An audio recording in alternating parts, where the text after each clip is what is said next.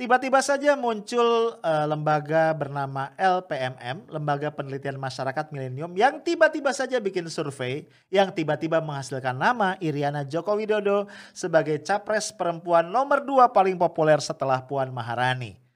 Masyarakat semakin skeptis pada survei-survei capres karena nggak jelas ada apa di balik itu.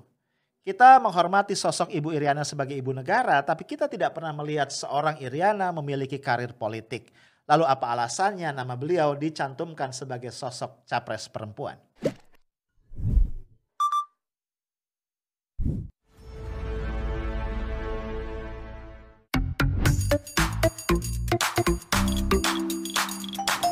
Hai guys, ketemu lagi kita ya ini malam minggu ya dan ini hari kelima ya, masuk hari keenam Ramadan. Alhamdulillah ya, gue yakin semuanya udah buka puasa nih. Bagi lu yang muslim dan menjalankan ibadah puasa. Dan bahkan kayaknya lu udah pulang dari taraweh ya.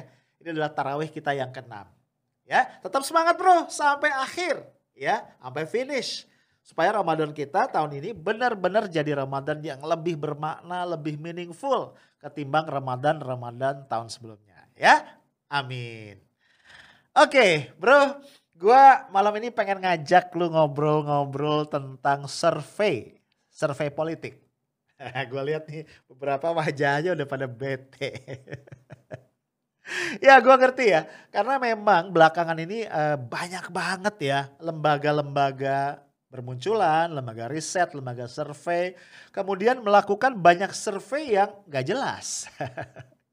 Sehingga publik curiga nih ya, ini apa namanya? Cukongnya siapa? Ya penyandang dananya siapa? Ini yang punya kepentingan siapa? Ini yang disuarakan ya ini maunya siapa? Kira-kira begitu. Karena memang joroknya ya di Indonesia ini lembaga-lembaga survei itu nggak pernah announce nggak pernah stated ya.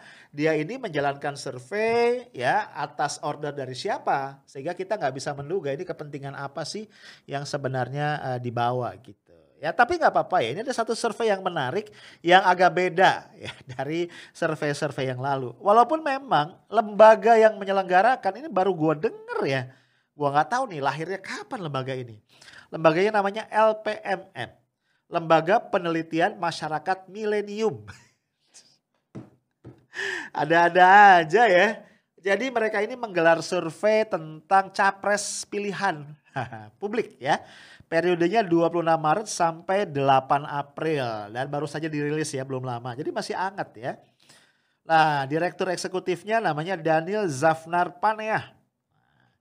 Yang menarik adalah uh, menurut survei ini ternyata publik itu lebih ingin agar presiden ya the next itu adalah perempuan. Jadi datanya begini. 46,9 persen responden itu ingin agar presiden yang akan datang berjenis kelamin perempuan dan 38,7 persen prefer laki-laki. Sisanya 14,4 persen tidak mempermasalahkan laki-laki atau perempuan. Nah ya, ini menarik nih. Nah dari sana kemudian ya hasil survei ini apa namanya uh, masuk lebih dalam. Oke, kalau lebih diinginkan perempuan ya itu disodorkan nih sejumlah alternatif nama ya perempuan-perempuan yang dianggap layak untuk dipilih menjadi capres 2024. Nah, ini lo bakal kaget-kaget ya bro. Ternyata ya nama Iriana Joko Widodo, ini ibu negara ya istri dari Presiden Jokowi itu masuk di peringkat kedua ya dengan prosentase keterpilihan adalah 17,7 persen. Ya, ini menguntit uh, yang di pertama adalah Puan Maharani 20,8 persen. Ya, lalu di berikutnya ada lagi Sri Mulyani ini 15,8 persen, Khofifah Indar Parawansa 14,6 persen, uh, Risma Tri Risma hari ini 11,8 persen, Grace Natali ya ini ketua dari PSI yang sekarang sedang non aktif karena sedang melanjutkan kuliah 5,2 persen. Tapi ada yang tidak memilih 14,1 persen. Ya, ini menarik ya. Gua nggak bahas nama-nama yang lain. Karena nama-nama yang lain memang politisi. Artinya to some extent kita bisa paham kenapa nama-nama itu muncul.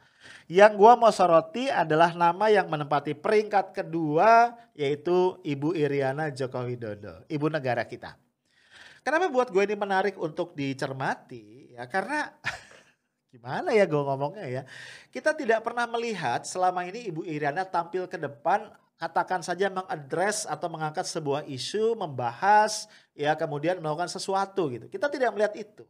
Ya, jadi kalau kita compare ya, sosok Ibu Iriana di sisi Pak Joko Widodo ini memang berbeda banget ya dengan ibu negara ibu negara sebelumnya yang menjadi pendahulu beliau.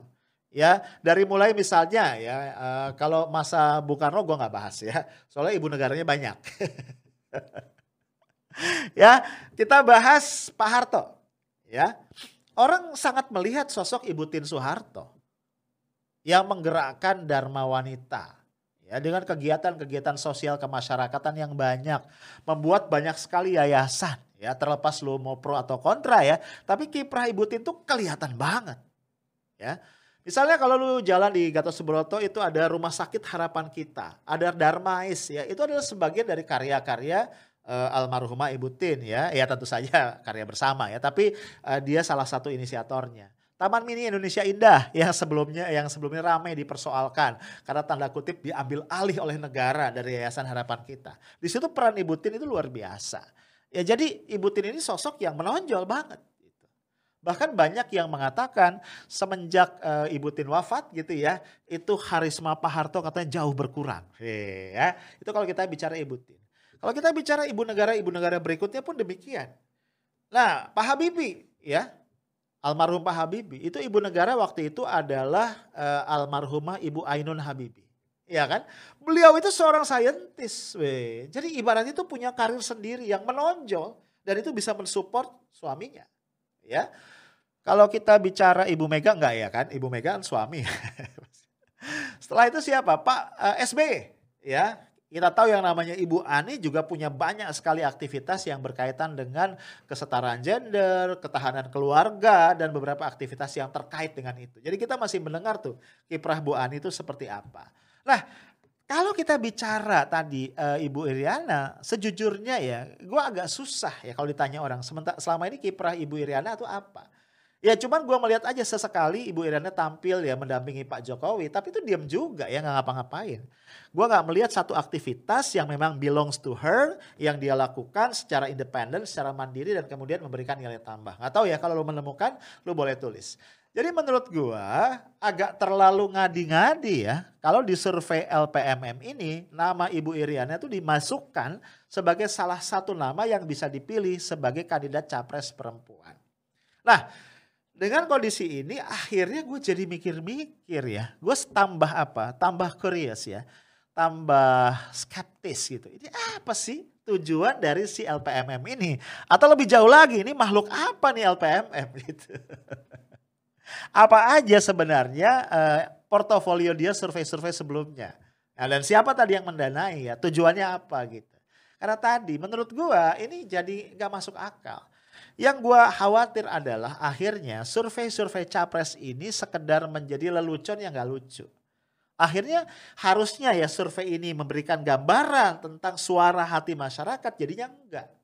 Ya di satu sisi publik udah sebel ya enak ya karena nggak menggambarkan apa pun. Pada sisi yang lain jangan-jangan ada maksud-maksud tersembunyi.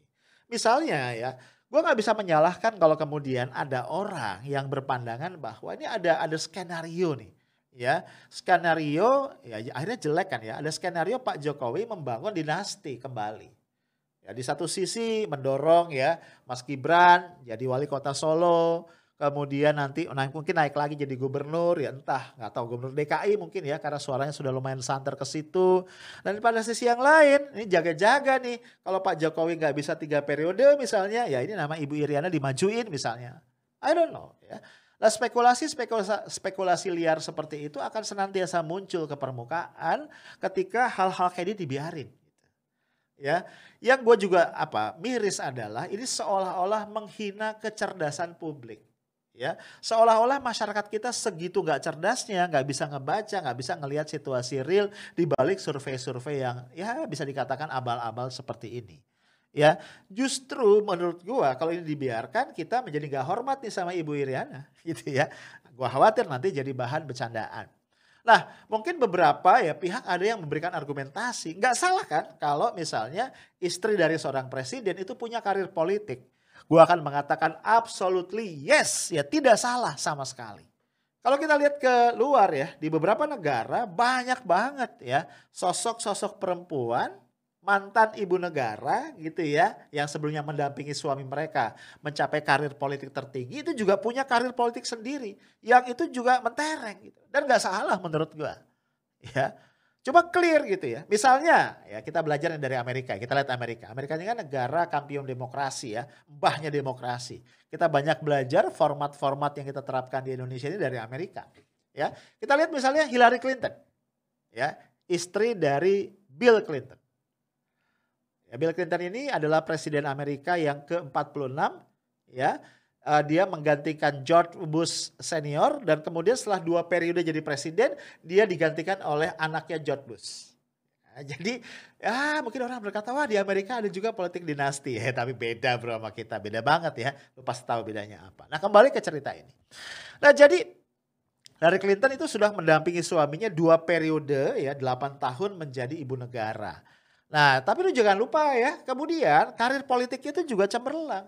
Hillary Clinton ini sebelumnya ya adalah senator ya dari negara bagian New York dan setelah itu dia juga pernah menjadi menteri luar negeri Amerika Serikat. Sering disebut dia jabatannya adalah State Secretary. Nah, jadi udah punya karir politik. Nah, sehingga masuk akal kalau kemudian Hillary Clinton terlibat di dalam konvensi capres Partai Demokrat Amerika Serikat ya.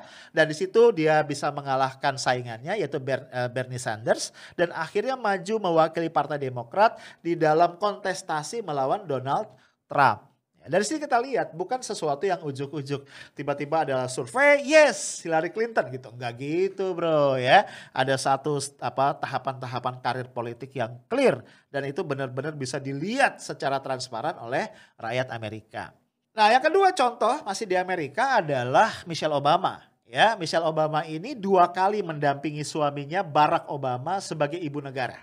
Ya, kita tahu Barack Obama ini menggantikan George Bush uh, Junior ya. Jadi setelah George Bush Senior, Bill Clinton dua periode, George Bush Junior, kemudian uh, Barack Obama, dua periode. Nah, itu Michelle Obama mendampingi suaminya sebagai ibu negara. Tapi bukan sekedar ibu negara. Karena apa? Karena Michelle Obama juga punya karir yang dahsyat, nggak main-main. Ya, lu bayangin aja, S1-nya itu bidang hukum, ya ditamatkan dari Princeton, Bachelor of Arts. Kemudian lanjut ke Harvard ya, yang punya law school terbaik di dunia ya sampai meraih gelar juris dokter, dokter ya, dokter di bidang hukum. Eh. Kemudian dia kerja di satu firma hukum, law firm. Di situlah dia ketemu dengan tambatan hatinya Barack Obama. Ya, menikahlah mereka dan beranak pinak. dan uh, Michelle Obama ini yang terus-menerus mendampingi karir Barack Obama sebagai senator, terus naik dan sampai akhirnya jadi jadi presiden.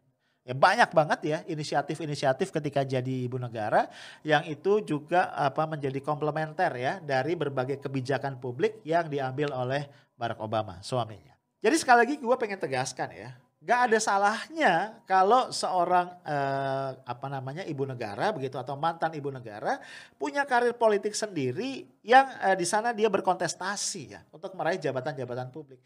Sama sekali gak ada masalah ya. Tapi kalau kita lihat ya, ini konteks tadi contoh Amerika, beda banget dengan di kita.